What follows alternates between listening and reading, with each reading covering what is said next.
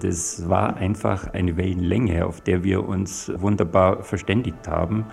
Zehn Jahre lang, ich kann mich nicht an eine einzige Dissonanz erinnern, also dass wir mal da uneins gewesen wären, dass die Beziehung in irgendeiner Weise mal getrübt gewesen wäre. Nie.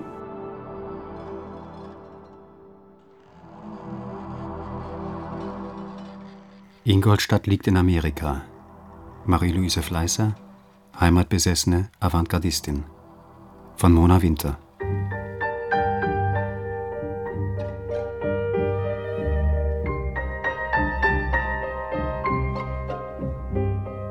Eine Frau, ein Mann. Zwei Generationen. Der Beginn einer außergewöhnlichen Freundschaft. Fast könnte man sagen, einer Freundschaft außerhalb der Reihe. Die Frau hat ihr Leben beinahe vollendet. Der Mann ist neugierig, wissbegierig. Für ihn fängt alles erst an. Es war eine Verwandtschaft zwischen mir und ihr viel stärker als zwischen mir und meiner Mutter. Und merkwürdigerweise war meine Mama da nie eifersüchtig. Eine Tante, ein Neffe. Eine Verwandtschaft mit doppeltem Boden. Weil Wahlverwandtschaft. Seltsam. Die wahre Begegnung zwischen ihnen kommt nicht im vertrauten, anheimelnden Kreis der Familie zustande. Die wirkliche Nähe findet in anderen Sphären statt. Das ging bei mir eigentlich gleich rein. Diese Sprache der Fleißer, die ja fast kann ich sagen, eine Familiensprache ist auch, die war mir so vertraut vom ersten Moment an. Ich war in Verhältnisse geschleudert worden, mit denen ich nicht umzugehen verstand. Ich hatte es noch nicht gelernt, mich zu wehren. Ich vermochte noch nicht aus mir herauszustellen, was drinnen war. Die Lippe war mir nicht gelöst. Vor lauter Angst, dass ich es nicht richtig machen könnte, war ich ein wenig fahrig. Ich hatte ja eine Scheu vor dem eigenen, hörbaren Atem in mir entwickelt. Auf der einen Seite war sie sehr verkapselt, ihr Blick nach innen gerichtet.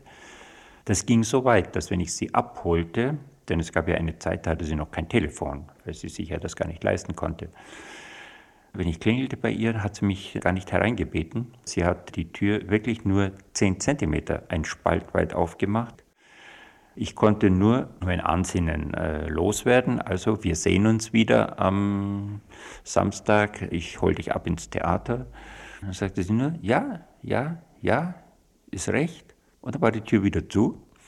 So, wenn ich sie dann abgeholt habe, dann flog die Türe weit auf und dann mit einem ganz lebhaften Schritt ist sie durch die Wohnung gegangen, hat sich eingestellt auf mich, auf den äh, Theaterbesuch, also war wie ausgetauscht.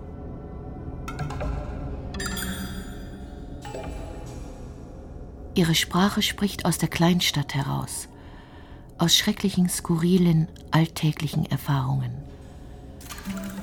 Zugleich artikuliert sie Widerstände gegen die engen, atembeklemmenden Verhältnisse, denen sie entwächst.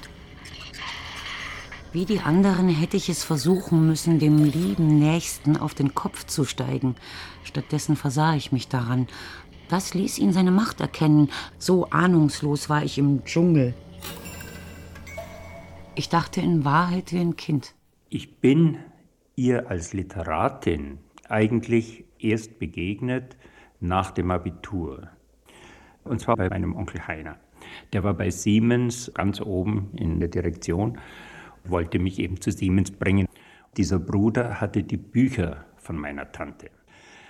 Da bin ich also dann zum ersten Mal dieser wunderbaren, mehlreisenden Frieda Geier begegnet, dem Roman Frieda verändert den Kragen wieder.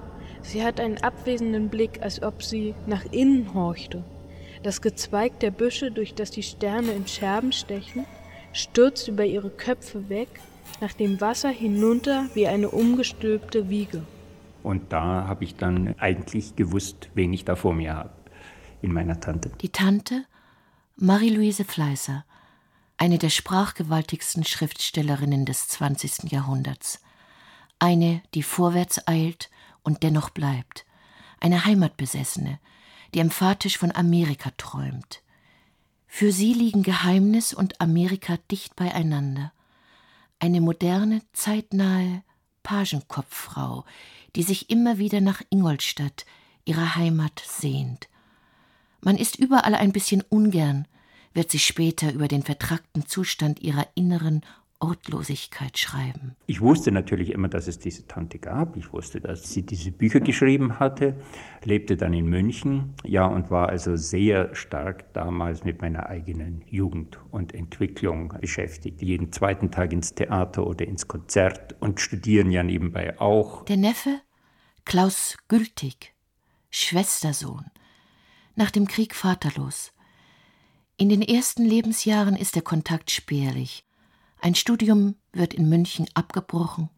Nach einer kleinen Odyssee entschließt er sich, eine Lehrerbildungsanstalt ganz in der Nähe von Ingolstadt zu besuchen. Dabei ergeben sich Gelegenheiten, die Tante öfter zu sehen. In Ingolstadt. Ich war in dieser Stadt auch ein Außenseiter. Ich kam 1960 nach Ingolstadt, da war ich 23 Jahre alt und war ein völlig unbeschriebenes Blatt, ein Niemand. Und dann haben Männer in meinem Leben immer eine viel größere Rolle gespielt als Frauen, was mich natürlich in dieser Stadt auch ein bisschen zum Außenseiter machte. So etwas grenzt einen ab von den anderen. Auch Marie-Louise Fleißer ist Außenseiterin. Draußen hat sie sich von jeher gefühlt. Ingolstadt, Berlin, Ingolstadt.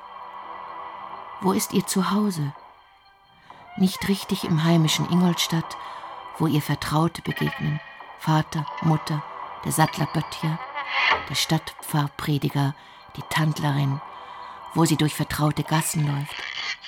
In Berlin ist sie erst recht nicht zu Hause, wo namenlose Passanten durch zahllose Straßen ziehen, wo sie die Wildnis der Häuser, ganze Armeen von Autos verwirren. Ein hitziger Kampfgeist brütet schwer über der Stadt. Ingolstadt oder Berlin? Ich bin zeitlebens durch den vorhandenen Schmutz der Welt mit den reinen Füßen eines Toren gegangen, und diesen Stolz will ich auch behalten. Sie sucht mehr als andere einen Ort. Inmitten ihrer Geschwister nimmt sie gleichfalls eine Sonderstellung ein. Der Vater, Werkzeugschmied von Beruf, erkennt ihr Talent ihre ungewöhnlichen Begabungen. Es gab also eine Schwester, das war die Yeti, die war also das Hausmütterchen. Während die Louis, in der Familie wurde sie ja nur die Louis genannt, in der Familie also durfte die Louis immer lesen. Das war einfach ihr Privileg. Ihre Sofaecke, in der sie saß, war völlig durchgesessen von ihr, weil sie da eben jahrelang saß und las.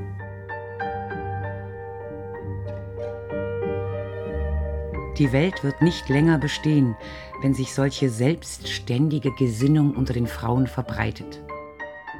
Ihr Großvater hatte ein Laientheater in Weiden in der Oberpfalz gegründet. Der Vater, der ja ein Schmied war, schwärmte für Salome und Oscar Wilde, hatte beruflich ganz andere Ambitionen. Das heißt, er wollte die Zeitung kaufen in Ingolstadt. Aber sein Vater, der das Geld gehabt hätte, hat ihm das nicht gegeben und so hat er das Geschäft des Vaters übernommen und ist auch regelmäßig in Ingolstadt ins Theater gegangen mit Veilchenparfüm im Taschentuch. Nur in den Ferien fand ich ins stark entbehrte Theater hinein. Gefangenschaft trug ich hin als aufzufüllenden Mangel, da war ich nur ein zu williges Publikum. Ich zuckte nicht mit der Wimper, mein jungfräulicher Magen schluckte alles. Die Mutter stirbt relativ früh, bleibt seltsam unscharf. Indes ist der Vater eine willensstarke, prägende Persönlichkeit, Vorbild für viele Lebens- und Fantasiefiguren.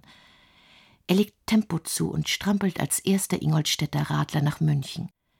Im Café Luitpold kauft er der Blumenfrau alle Rosen ab, um damit die anwesenden Damen zu beglücken. Er hat eine Sprache und ein Gespür für die kleinen Lebensdinge und einen Scharfsinn für das große Weltgeschehen. Kann ja noch so kommen wie in China, dass am einen Fleck die Kommunisten, am anderen die Sozialisten, am dritten die Nazisozialisten das Heft in Händen bekommen. Das wird dann fein werden. Heute schneiden wir denen den Hals ab und morgen die dann uns. So kommt dann jeder zu seinem Recht. Aus einem Leben ohne Gott wird ein Leben ohne Sinn gleich Unsinn, wenn die Menschheit die Führung durch einen hohen Gedanken verliert. Nach dem Ersten Weltkrieg Abitur. Äußerst ungewöhnlich für ein Mädchen. So unüblich, dass der Vater sie, weil in Ingolstadt nicht möglich, dafür eigens nach Regensburg aufs Gymnasium in ein Stift zu den englischen Fräulein schickt, wo sie sechs Jahre lang die Finger Gottes würgen.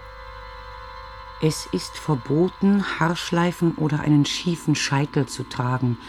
Es ist verboten, auf den Gängen oder Treppen ein Wort zu sprechen, im Speisesaal zu sprechen, solange noch die Suppe gegessen wird. Es ist verboten, sich abzusondern. Es ist verboten, sich hinter den geöffneten Türen der Kleiderkästen zu küssen. Aus übertriebenen Freiheitsbeschneidungen entstehen in den jungen Menschen seltsame Süchte. Einige bringen sich Streichhölzer mit und stecken sie in ihre eigenen umgeklappten Augenlider.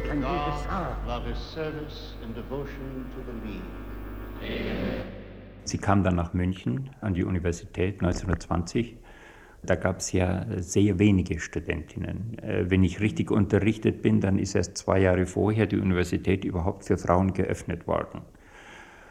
Ihr Vater hatte sie ja einquartiert in einem klösterlichen Stift hier in München. Da ist sie aber sehr schnell ausgezogen und hat sich ein eigenes Zimmer genommen. Hat wohl den Geist der Zeit sehr rasch in sich aufgenommen. Ende der Räterepublik. Die Zeit legt Tempo vor. Noch sind Aufbruchshoffnungen groß. Erste Autofahrten im offenen Wagen, Staubbrille auf der Nase über ungeteerte Straßen. Schwarz-Weiß-Filme flimmern an staunenden Augen vorüber. Der Tonfilm entsteht und zwingt. Broadway-Melodie. Die junge Marie-Louise Fleißer sitzt bereits an Deck eines imaginären Ozeanliners. Strindbergs Roman hat sie längst gelesen – auch das Studium der Theaterwissenschaft bei Arthur Kutscher öffnet den Geist. Über das Theater hat sich dann dieser Kontakt entwickelt. Wir sind in Ingolstadt noch in das alte Theater gegangen, das ja damals in einem Wirtshaussaal noch so eine Probebühne gewesen ist, weil das Theater selbst im Krieg zerstört worden ist. Anfällig war ich für die schöne Gaukelei und als mir auf angestrahlten Brettern ein Blender widerfuhr, voll Burschenromantik und auswegsloser Prinzentragik, verwechselte ich den gar nicht so jungen Schauspieler mit seiner Rolle. Mitten im Stück verfiel ich in heftige Liebe zu Karl Heinz. Er konnte Käthi sagen wie ein Vogelruf. Ich hörte die Nachtigall und weinte. Später natürlich, als in Ingolstadt das große, neue, schöne Haus gebaut worden ist, in den 60er Jahren, da waren wir dann regelmäßig in jeder Premiere. Ich hatte inzwischen auch ein Auto bekommen, mein erstes, ein äh, roter Renault 4 das war dann unsere Limousine, mit der wir ständig nach München gebraust sind, um auch dort im Theater zu wildern. Bevor Marie-Louise Fleißer mit ihrem Neffen die letzten Reisen auf dem Ozeanliner Theater Anfang der 60er Jahre bucht, hat sie mehr als drei Jahrzehnte vorher einen aufregenden Start. Das war von mir schon ein bisschen Politik, möchte ich fast sagen, dass ich mit ihr in die Premieren gefahren bin. Ich wollte zeigen, dass diese Frau keine Legende ist, sondern dass es die wirklich gibt. Und dann kam eben Ivan Nagel auf sie zu oder Ernst Wendt oder Herr Hübner, der Intendant aus Bremen, und haben sie begrüßt. Das hat ihr auch gut getan, also da anerkannt und respektiert zu sein.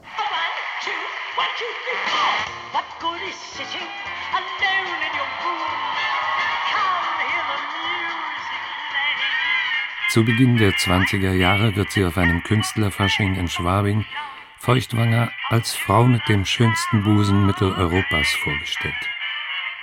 Um Feuchtwanger versammeln sich viele kluge Köpfe. Heinrich Mann, Erich Mühsam, Walter Rathenau, Frank Wedekind und viele andere. Es ist die Zeit der Aufbruchsfantasien.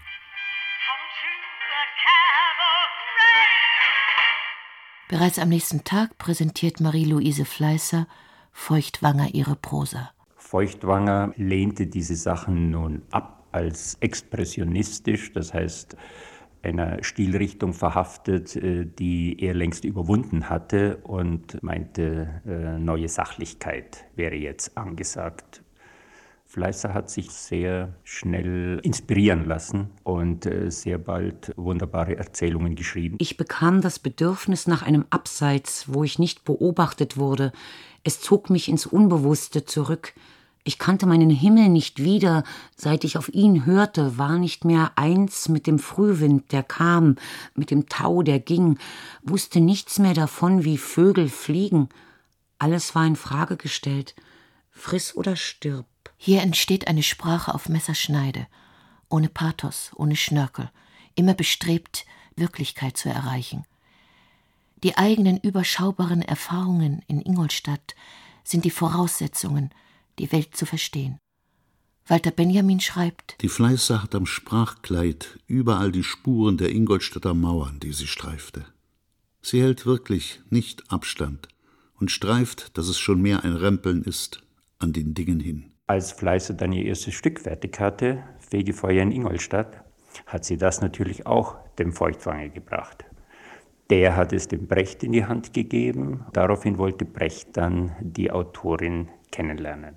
Bei Fleißer muss es da sofort gefunkt haben. Sie hatte den Bal gelesen und war völlig fasziniert von dieser Art äh, zu schreiben. Und jetzt natürlich diesen äh, jungen Dichter persönlich kennenzulernen, war für sie eine Sensation. Was müssen Sie auch Gedichte schreiben? Das Leben ist herrlich. Wie wenn man auf einem, Wie wenn man auf einem reißenden Strom auf dem Rücken hinschießt, nackt unter orangefarbenem Himmel und man sieht nichts, als wie der Himmel violett wird, dann schwarz wie ein Loch wird. Oder wenn man mit spitzen, knirschenden Zähnen eine saftige Oder wenn man mit Frucht spitzen, knirschenden Zähnen eine saftige Frucht zerfleischt. oder aus einer Trauer Musik macht. Oder einen Freund niedertrampelt oder aus einer Trauer Musik macht oder einen weißen Frauenleib gewaltsam schmeichelnd hinüberbiegt, dass Gelenke und Bettpfosten krachen. Es gab Leute, die nach dem zweiten oder dritten Wein dann schon gefragt haben, wie war denn das mit dem Brecht? Ja, das sagte sie halt dann mal im privaten Gespräch, äh, so äh, eine Zeit lang war ich halt seine Lieblingsfrau. Natürlich gab es da eine Liebesgeschichte. Ich gab Brecht gegen jedermann recht, am meisten gegen mich selbst. Innerhalb weniger Tage hatte ich ihn als Norm angenommen. Dabei sind unsere Naturen verschieden. Was ihm nutzt, tut mir wahrscheinlich weh. Es war bestimmt komisch. Ich war durch die Faszinierung seiner Begabung bis zur Selbstentäußerung verwandelt. Bevor Marie-Louise Fleißer Brecht begegnet, begegnet sie Baal. Bevor sie von Brecht verführt wird, verzaubert sie Baal, Poet Mudi, dem der Augenblick gehört. Sofort erliegt sie dem rebellischen Ton. Hier wird sie aus den Artigkeiten einer bürgerlichen Existenz hinaus befördert in die Sehnsuchtsräume der Poesie. Er war für sie sicher ein Ideal in der Art, wie er schrieb.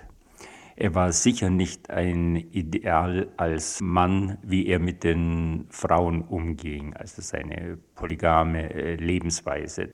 Sie hat dann aber mitgespielt in diesem Reigen, weil er für sie einfach so eine anregende Potenz war, ein Stimulanz für ihr Arbeiten, dass sie das, was an der Geschichte bitter war, mit in Kauf genommen hat. Der Mann unterminierte und der Mann faszinierte. Es war merkwürdig, wer mit ihm brach, würde es nie ganz verwinden. Wer sein Freund war, musste es bleiben. Mit ihm war es eben doch herrlich. Das gab es sonst nirgends, und wer zu ihm hielt, wer in der besonderen Anschauung lebte von seinem Wesen und Tun, der wusste warum. Sie erliegt der Magie des Dichters wie viele andere kluge, talentierte Frauen. Sie zerbricht fast daran. In der Erzählung Avantgarde, erst sechs Jahre nach Brechts Tod geschrieben, beschwört sie abermals den Magnetismus, der von ihm ausstrahlt, die Intensität seiner Einbildungskraft, sein Charisma, Menschen zu betören, seinen coolen Geschäftssinn. Für sie ist er literarisch die nachhaltigst strahlende Kraft. Ein Rätsel. Aber erst einmal vertieft sich Brecht in das Fegefeuer.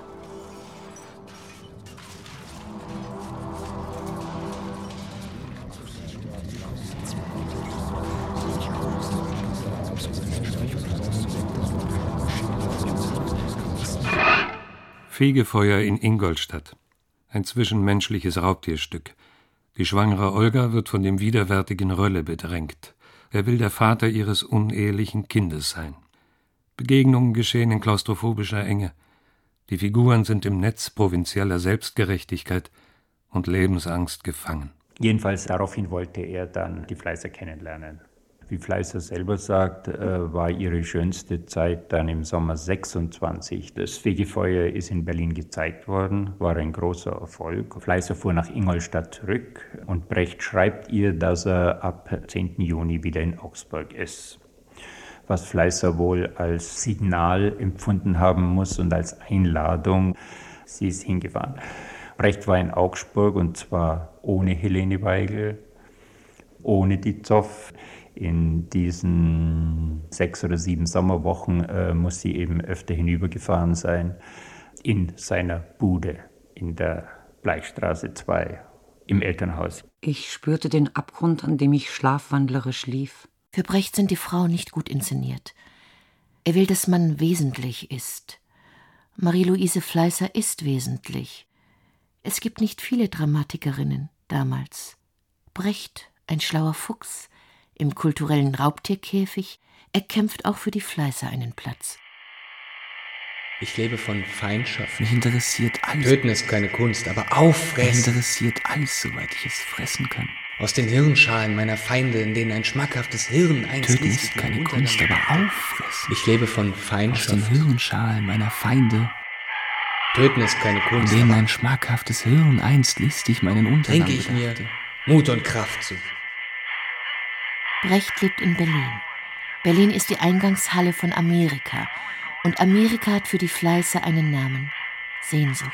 In Berlin öffnen die Warenhauspaläste ihre Tore. Porzellan, Bijouterien und tausend andere Glitzereien bieten sich an. Der Eintritt ist frei, garantiert ohne Kaufzwang. Hier toben Luxus und Überfluss. Ein Heer von Verkäuferinnen lächelt sich in die Herzen der Kunden hinein. Auf dem Kudamm trifft man Damen von dynamischer Modernität, Bubikopf und Kleider im Garçon-Stil. Dann und wann begegnet man Schaffnerinnen und Schalterbeamtinnen.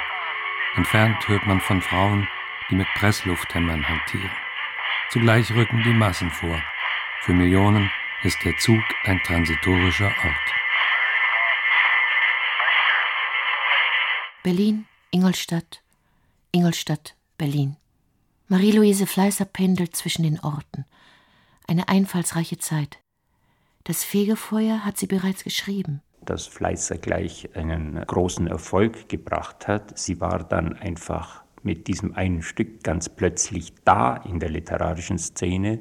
Hatte natürlich auch das Glück, dass Jering viel von ihr hielt. Der war ja nun ein sehr wichtiger Kritiker in Berlin. Und Kern natürlich genauso.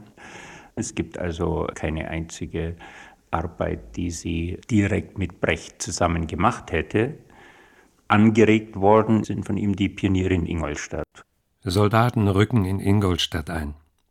Sie erhalten den Befehl, eine Brücke über das Altwasser zu bauen. Schon bald steht die heimische Ordnung Kopf. Dienstmädchen verlieben sich in die Eindringlinge, die Einheimischen fühlen sich ausgebotet. Nachdem die Soldaten wieder abziehen, bleiben alle anderen depraviert, ratlos, sich selbst entfremdet zurück. Er hat ihr da wohl fast so eine Art Rezept gegeben. Es sollten einfach lockere Szenen sein, wobei diese Pioniere-Aufführung natürlich deshalb zum Eklat geraten ist, weil er sie szenisch sehr aufgepeppt hat. Der Mann erlaubte sich viel, der Mann durfte es sich erlauben, damit fing es überhaupt an. Man musste es mit angesehen haben, sein Spiel war bestechend. Er verfügte über eine Magie, sein halbes Lächeln war viel. Dahinter regte sich Wissen, man hätte es gern erfahren am Leib. Das Licht kam von innen. Es waren ja Flammen. Brecht zieht die Aufführung ohne Absprache durch. Dabei geht sie fast im Geschrei und Gezeter rechtsnationaler Presse unter. Deutsche Soldaten und biedere Bürger wähnen sich mit Dreck beworfen. Brecht lässt Paare auf dem Friedhof zwischen Totenköpfen vögeln. Der Dichter muss durch Ärsche durch, sagt Brecht. Dann wird er eine Modegröße und landet im Olymp. Er wollte provozieren, wollte das äh, Publikum aus seiner Reserve herauslocken. Da gab es eine Szene mit äh, Pissoir und Soldaten und Flagge schwarz-weiß-rot. In der Vorstellung war der Polizeipräsident und der hat dann auch sofort Striche verlangt oder äh, sonst wird das Stück verboten. Auf den Glamour der 20er Jahre folgt die Weltwirtschaftskrise. Es wird karg, es wird gefährlich, die Zukunft verdüstert sich. Kunst und Literatur werden unter braune Tische fallen. Dantes Höllenqualen kündigen sich an. Die Weimarer Republik stürzt ihrem Ende entgegen. Die Verfassung, nach der es keine Zensur geben darf, bröckelt, ist morsch.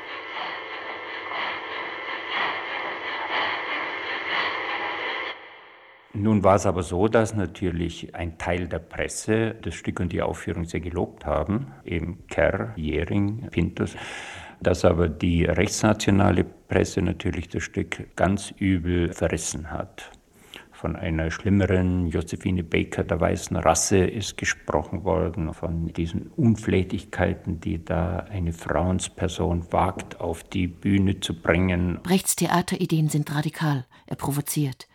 Er ist ein Napoleon des Theaters. Er schlägt Schlachten und gewinnt. Man war ausgesetzt neben so einem Kerl. Was blieb denn noch von einem, wenn nicht ein ganz armes Luder? Lieber einen ganz gewöhnlichen Mann, sich nicht einlassen mit einem Genie. Von einem Genie hat man was aus der sicheren Entfernung, wo die Zerstörung nicht hinbrennt. Man muss weit weg sein, dann kommt man erst in den Genuss. Das Problem für Fleißer war nun, dass in den Ingolstädter Zeitungen ausschließlich die bösesten Verrisse äh, und Schmähungen aus Berlin abgedruckt waren. Keine einzige positive Stimme. Die Ingolstädter wussten nichts anderes und sind natürlich über die Autorin hergefallen. Das ging bis zu einer Morddrohung in der Zeitung. Meine Tochter Luise. Ich hatte es satt, unseren Namen fast täglich als ergötzliche Zielscheibe von hohen Spott und Bedauern zu wissen und sorglos dann sein, wenn mich die Leute überall ansahen wie einen Sünder. Wie du mir mitteilst, möchtest du gerne nach Ingolstadt für einige Zeit. Wenn dir nicht bange ist, mir soll es nicht darauf ankommen, aber ich habe Bedenken. Ich würde an deiner Stelle lieber als Zigarrenladnerin in Berlin leben, wie hier als Dichterin. Wohin gehörte ich überhaupt? Blieben meine Gedanken nicht Anfänge und unberaten? Gott der Wille hatte mit mir wohl nichts Entscheidendes vor. Er legte eine schwache Ahnung in mich und gab mir den Namen Sehnsucht. Ich rannte mit dem Kopf gegen den Himmel an, wie wenn er zerreißen müsste am gekrümmten Weiß meines Auges, an der bestürmenden Gebärde meiner winzigen Hände. Der Himmel wich von mir zurück, die nach dem Sinn und der Deutlichkeit suchte mit gespreizten Sinnen. Brecht absorbiert Frauen, die seine Dichtung erkennbar machen können. Schauspielerinnen wie Helene Weigel, Sängerinnen wie Marianne Zoff, Autorinnen wie Grete Steffin. Alle diese Frauen sind sein Spiegel.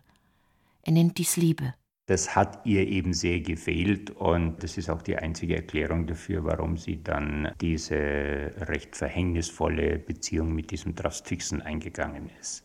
Er hat ihr massiv versprochen, nur für sie da zu sein.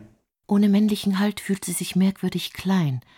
Sie, die wie keine andere hellsichtig die Enge, in die das meiste Frauenleben geht, beschrieben hat. Paradox. Sie stürzt sich in ein neues, heikles Abenteuer mit einem rechtskonservativen Anarcho und Spinner. Drafs Tüchsen geht als Schatten und Schmarotzer in ihre Berühmtheit hinein. Ein Mann suchte die enge Verbindung mit mir und warf sich hinein mit seinen ganzen Energien, was immer er sich davon versprach. Im Grunde war er anarchistisch und in sich schillernd, von reaktionären Vorurteilen gekreuzt. Mit ihm fing meine wirklich schwere Zeit an. Drafs Tüchsen, ein Mann wie ein eiserner Schmetterling, knabenhafte blasse Erscheinung, ewige Jugend ins Gesicht gebannt, Manchmal reist er in die Fremde, wenn er sich selbst fremd wird. Die Fleißer begleitet ihn dann nach Andorra, nach Schweden, wo sie sich verloben. Ich habe alle Waffen in ihre Hand gegeben, und meine Ehre ist die Sache ihres Gewissens. Er ist ein Tyrann und macht bei sich selbst nicht Halt. Stolz wie ein Junker kann er sein, dabei merkwürdig blutleer, asexuell. Er ist in einem pedantischen Wertesystem zu Hause. Ordnung, Reinlichkeit, Disziplin. Da hat er etwas mit den emporkommenden Nazis gemein. Damals hat es bereits angefangen, dass in den Zeitungen Redakteure ausgetauscht worden sind. Das heißt, äh, die Redakteure, die linke Literatur, progressive Literatur unterstützt haben, wurden immer weniger. Sie konnte dann auch nichts mehr unterbringen bei den Zeitungen. Das war ja das, wo sie eigentlich ihren Lebensunterhalt verdient hat. Er hat Verbindungen zu den reaktionären Redaktionsstuben. Er hasst alles Nachlässige. Aber finanziell räubert er die Fleiße aus. Auch soll sie lebenswichtige Beziehungen aufgeben, zum Beispiel die zu Brecht und Menschen, die Brecht umgeben obwohl sie merkwürdigerweise in diesen Jahren äh, 29, 30 an der Seite von Draustüchsen ja eine ihrer produktivsten Phasen hatte. Da sind sehr, sehr viele ähm, Erzählungen entstanden und dann eben auch an seiner Seite diesen Ingolstadt-Roman. Mehlreisende Frieda Geier hieß er damals, einer Frauenfigur, die in einer Weise frei denkt und handelt. Etwas leise Spießiges und darum Anheimelndes geht von ihr aus. Das ist die Tarnung. Die Kleidung muss auf Stadt- und Landkundschaft zugleich abgestimmt sein. Sie muss auf den ersten Blick wie jemand aus der Laufkundschaft wirken. Im Anfang hat sie da Fehler gemacht und sich zu flott angezogen. Für mich ist es eine der schönsten Figuren der deutschen Literatur überhaupt als starke Person, die dem Mann da Paroli bietet. Die selbstständige, renitente Frieda Geier mit Pagenkopf und Herrenschuhen braust in ihrem Kleinwagen Laubfrosch über Land, eine junge Agentin der Industrie. In der Provinz lernt sie den Erfolgsschwimmer und Tabakwarenhändler Gustl kennen. Mit Frieda erlebt er einen kurzen Augenblick der Liebesanarchie, um sich dann umso verbiesterter in die geheiligten Nischen der Familie und kleinbürgerlichen Ordnung zu verkriechen. Frieda, die Außenseiterin, wird vom Mob geschasst. Marie-Louise Fleißer weiß, was in der Kleinstadt gespielt wird. In deren Schatten lauert eine groteske, gefährliche Welt. Aus ihren Beobachtungen werden Sprachbilder. Lange genug hat sie die Tücken der biederen Bürger am eigenen Leib erfahren. Ihre Sprache indes hält Abstand. Der Himmel weiß, was mein Sohn da für eine aufgegabelt hat, sagt Mutter Mina intolerant. Wenn Frieda auch hier geboren ist, hat sie manches Jahr in der Fremde verbracht und Berufe gewechselt. Für mich ist das keine Empfehlung. In der Mehlreisenden Frieda Geier nimmt Marie-Louise Fleißer prophetisch ihr zukünftiges zähes Leben an der Seite des Erfolgsschwimmers und Tabakwarenhändlers Heindl vorweg. Schreibend gestaltet sie Zukunft. Schreibend hat sie sich in der Hand. Im Leben wird sie sich entgleiten. Dann eskalierte auch die Geschichte mit dem Drafts. Er hatte eindeutig pathologische Züge.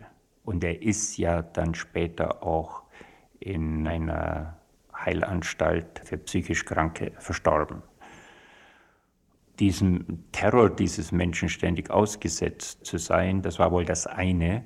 Und auf der anderen Seite, wenn immer sie Geld verdient hatte, hat er es mit vollen Händen ausgegeben. Die Katastrophe Drafs Tüchsen zieht herauf. Er wird sich später rächen und in der Stuttgarter Zeitung gehässig schreiben. Bertolt Brecht und Leon Furchtwanger sind wenigstens allzeit große Gestalten geblieben. Marie-Louise Fleißer führt uns in das Tohuwabohu ihrer kleinen und mitunter sogar kleinlichen Konflikte, ohne jemals den bescheidensten Versuch zu unternehmen, sie irgendwie gefällig oder ungefällig aufzulösen. Sie hat Versuche gemacht, in Berlin auf andere Weise einen Job zu bekommen, Aber die Zahl der Arbeitslosen ist damals explodiert, obwohl das Deutschland damals sehr viel weniger Einwohner hatte als die Bundesrepublik heute, gab es da auch fünf Millionen Arbeitslose.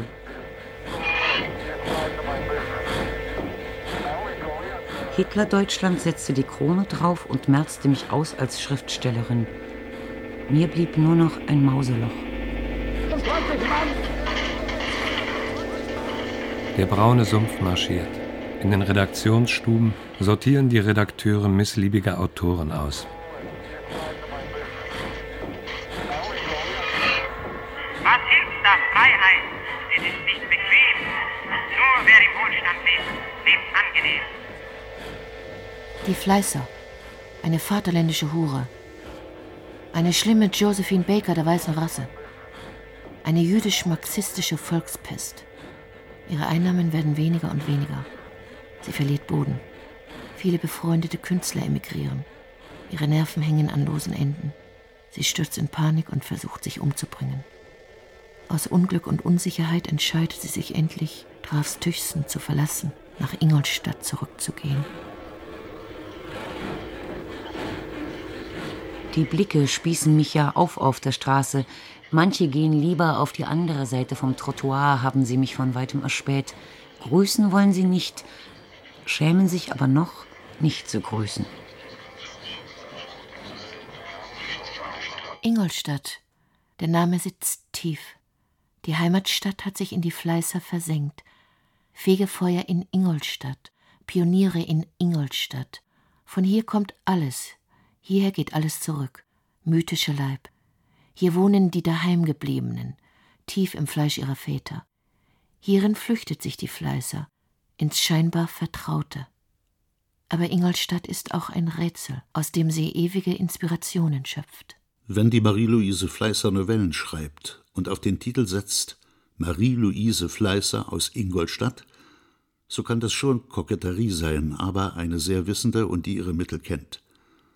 Sie hat einfach die Überzeugung, dass man in der Provinz Erfahrungen macht, die es mit dem großen Leben der Metropolen aufnehmen können. Pleißer lebte ja da im Elternhaus wieder. Der Vater hatte zum zweiten Mal geheiratet, ein Mädchen, das genauso alt war wie die Fleißer. Es war einfach kein Dauerzustand mit der Louis im Haus.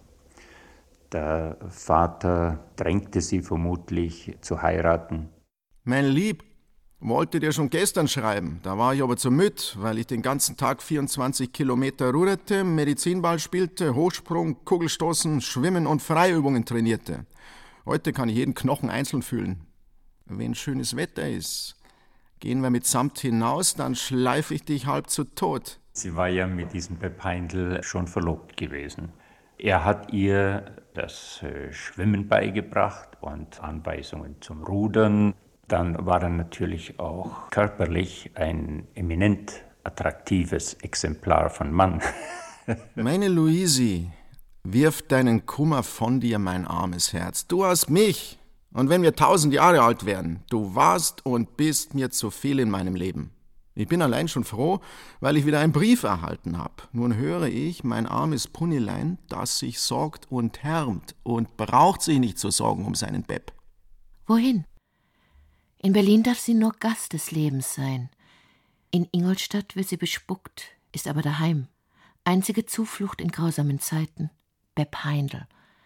Sie heiratet ihn 1935 auf der Höhe ihres Ausgeliefertseins, einen Geschäftsmann. Liebend gern sieht er seine Existenz durch den Tabakqualm hindurch. Fürs Erste steht er treu an ihrer Seite. Luisi weiß doch, dass sein Beb treu ist und zäh. Er beißt sich schon durch. Er wird immer auf sein kleines Punilein warten, das sich nicht härmen und krank werden darf, weil sonst Beb auch krank wird vor Kummer. Aber wenn mein Puni gesund und munter ist, dann ist auch dein Brauni froh. Es war für sie auch ein Schutz gegen diese Feindschaft, die ihr überall in Ingolstadt entgegenschlug. Und er war eine sehr populäre Person in Ingolstadt, angesehen wegen seiner sportlichen Leistungen. Da war sie nicht mehr vogelfrei. Ich war in der Welt ein Fremdling. Die Welt hatte nichts wie Fallen für mich. Ich trug nicht den bewussten Stern. Geächtet war ich doch auch und nicht erwünscht, der Freunde wegen, die ich einmal hatte. Dieser Beb hat jedenfalls etwas von diesem Hass, mit dem sie verfolgt worden ist, ausgebremst. Der Ehemann hatte ihr eben versprochen, dass sie Zeit hat zum Schreiben. Sehr bald hat sich gezeigt, dass er dieses Versprechen einfach nicht halten kann. Überall in der Stadt war es so, dass die Ehefrau im Geschäft mitarbeiten musste. Ich bin froh, dass ich in deiner Liebe das gefunden habe, was ich mir in den letzten Jahren im Traum nicht mehr glaubte, dass das möglich sei. Ich war sehr umgetrieben im Frühjahr. Vom Nickel sah ich nicht viel. Ich war schon vom Laden daheim, müd musste ich sein, aber es jagte mich auf und hinunter. Auf der Straße wusste ich nicht einmal, was ich dort sollte. Ich lief mir nur immer davon. Ich konnte mich nicht mehr füllen. Ein Gespenst zog es mir weg. Da hielt ich es nicht mit mir aus. Bereits drei Jahre nach der Hochzeit hat Fleißer dann einen Nervenzusammenbruch gehabt. Der Ehemann war Luftschutzwart. Er musste in die großen Brände nach München, nach Augsburg und auch nach Hamburg. Ja, wer macht dann den Laden? Dann stand halt die Fleißer drin und hat die Zigarren und die Zigaretten verkauft. Da sind einige Hefte erhalten, wo sie fein säuberlich dieses Soll und Haben da gegeneinander aufrechnet. In eine Öde starrte ich hinein, ohne Trost. Einen Fehler musste ich mästen mit meiner ganzen Person. Ich wurde von einem mir aufgezwungenen Fehler gefressen. Und sonst rannte ich dagegen an. Ich musste schrumpfen. Der bodenständige Geschäftsmann will ausdauernd verlässliche Bilanzen sehen. Indes ist die Fleiße in der Geschäftswelt zwischen Soll und Haben nicht mehr sie selber. Dass die Dichterin kein Geschäftstiger ist, verbittert den Mann. Er begreift sie nicht. Er will nicht. Sie soll mit Gewalt verbogen werden. Ich war schon auf der Flucht. Leicht musste ich mich machen und dünn. In mir redete es. Ich werde dich lehren, wie du dich schützt. In mir versprach es, ich zeige dir was, das hast du noch nie erfahren. Das war der Tod.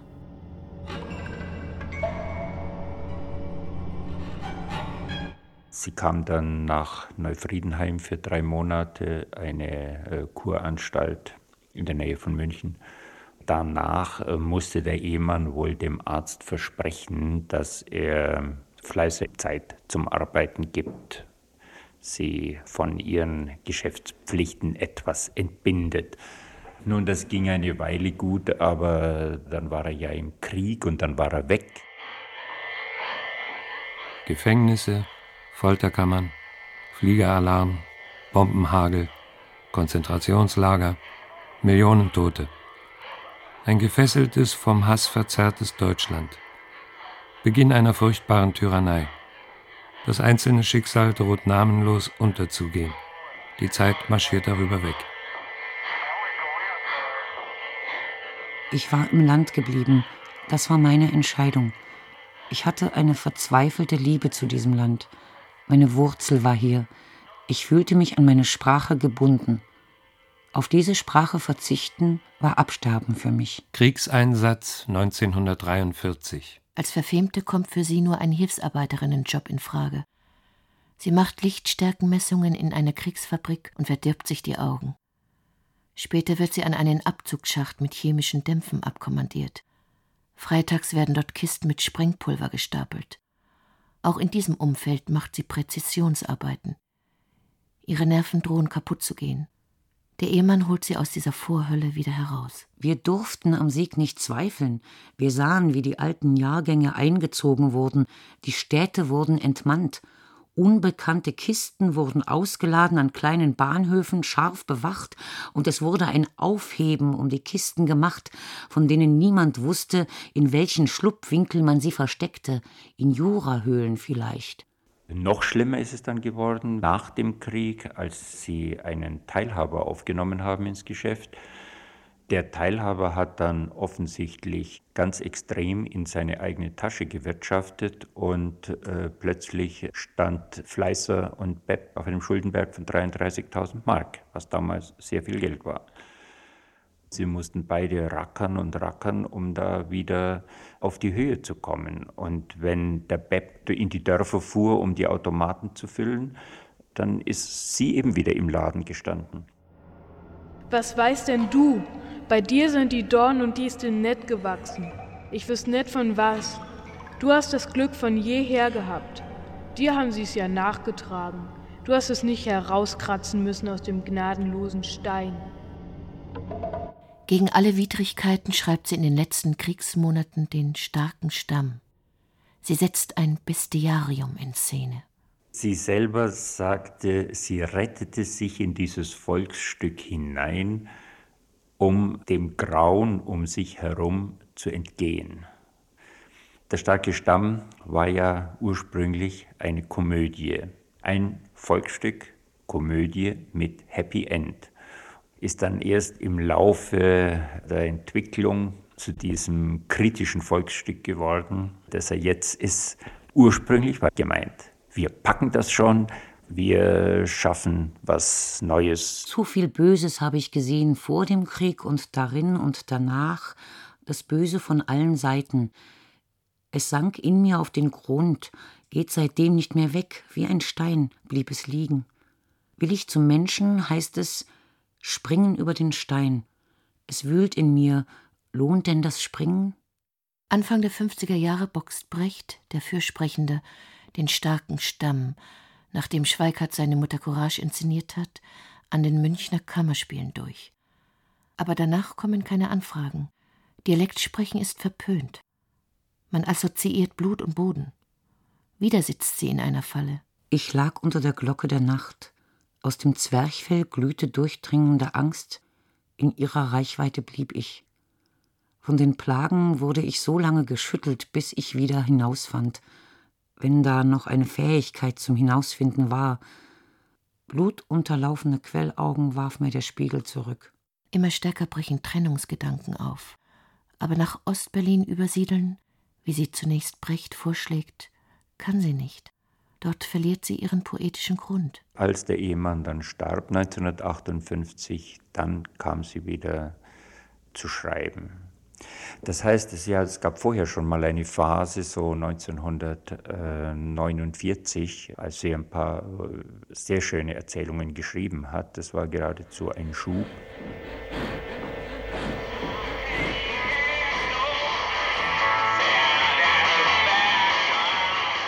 60er Jahre. Eine Gesellschaft im Umbruch. Lebensbilder ändern sich. Ehe, Familie lösen sich auf. Es beginnt ein Experimentieren mit Arbeit und Leben. Studenten rebellieren. Die Frauen stehen auf dem Trittbrett eines rasenden Zuges.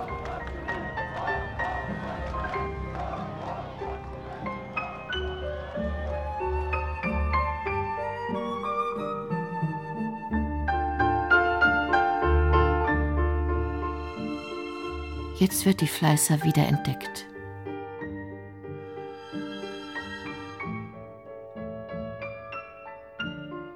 Da gab es eben diesen Fassbinder, der auf eine Art und Weise an das Stück Pionier in Ingolstadt herangekommen ist, das ja die Fleißer nie herausgegeben hat. Und hat dann eine Aufführung gemacht hier in München am Büchner Theater. Übrigens damals schon mit Hanna Schigulla und Irm Hermann. Irm Hermann war die Alma, Hanna Schigulla natürlich die Bertha. Und Franz Xaver Krötz war der Feldwebel. Und auf diese Weise ist auch Franz Xaver Krötz mit dem Fleißer-Text in Berührung gekommen. Fassbinder, Speer und Krötz nennt sie alle meine Söhne. Für die Jüngeren ist sie eine, an der man das eigene schöpferische Wollen entzündet. Plötzlich entsteht Weltverstehen, Freiheit.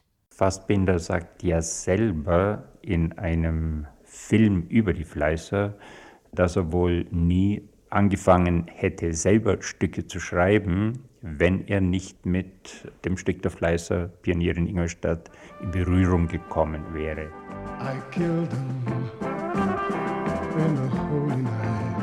Es ist die Zeit, da Theaterstücke Sprengstoff enthalten und Heimarbeit von Krötz nur gegen aufgebrachte Sprechchöre und dumpfe Protestierer vor dem Werkraum Theater München durchgesetzt werden kann. Two shots for daddy and one shot for them. Two shots for my brothers, a five shot for them. Krötz ist eminent wichtig geworden für die Fleißer, weil er zu ihrem 70. Geburtstag 1971 einen äh, großen und sehr wichtigen Aufsatz in der Süddeutschen über sie geschrieben hat, wo er am Schluss äh, von Surkamp äh, die Herausgabe der gesammelten Werke von Marilöse Fleißer fordert. Siegfried Unsheld ist sofort darauf angesprungen und bereits ein Jahr später lagen die gesammelten Werke vor. Jetzt kommt die Zeit eines wiedergewonnenen Aufbruchs. Ihr Dasein scheint sich zum Glücklicheren hinzuwenden. Erneuter Erfolg, Premieren ihrer Stücke, Überarbeitungen älterer Fassungen, Veröffentlichungen und immer wieder der Neffe, vielleicht ein Sohnersatz.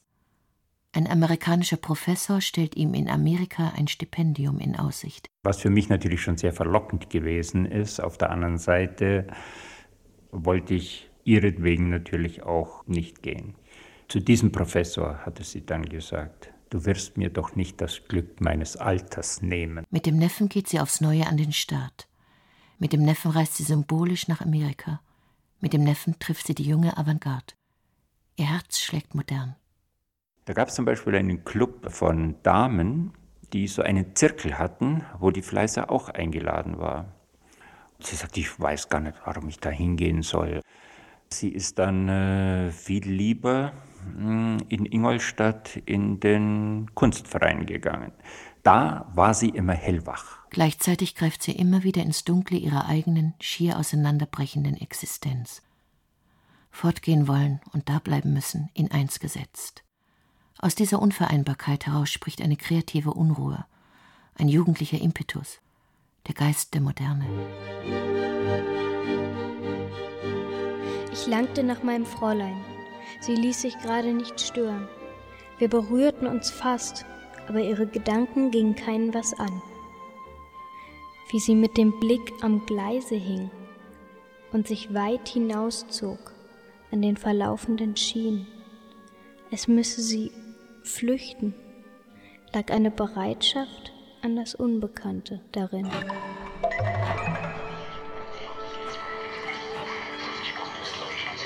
Dann kam plötzlich ein Herzanfall, sie wurde in die Klinik eingeliefert. Ich äh, bin dann in der Nacht äh, sofort ins Krankenhaus. Dann bin ich noch bei ihr geblieben bis um halb elf, bis sie starb. Marie-Louise Fleißer stirbt Anfang Februar 1974 in Ingolstadt. Die Trauergesellschaft war übersichtlich und nicht zu groß. Alteingesessene Ingolstädter und junge Generation im Gleichgewicht. Danach saßen wir in kleinem Kreis im Theaterrestaurant unter uns, die Fleißer in den Gesprächen darunter. Man hält die Toten ja nie für tot. Ingolstadt liegt in Amerika. Marie-Louise Fleißer, heimatbesessene Avantgardistin von Mona Winter. Es sprachen Angela Winkler, Johanna Schall, Jörg Panknin, Lena Brasch, Otto Sander, David Schisinski, Justus Carrière, Karl-Heinz Liefers und Thomas Schmidt. Im Originalton Klaus Gültig. Musik Per Raben und David Ambach aus dem Film Kirell von Rainer Werner Fassbinder. Ton Kaspar Wollheim und Iris König. Assistenz Arndt Fischer. Regie Gerda Schiedrich. Redaktion Wolfgang Bauernfeind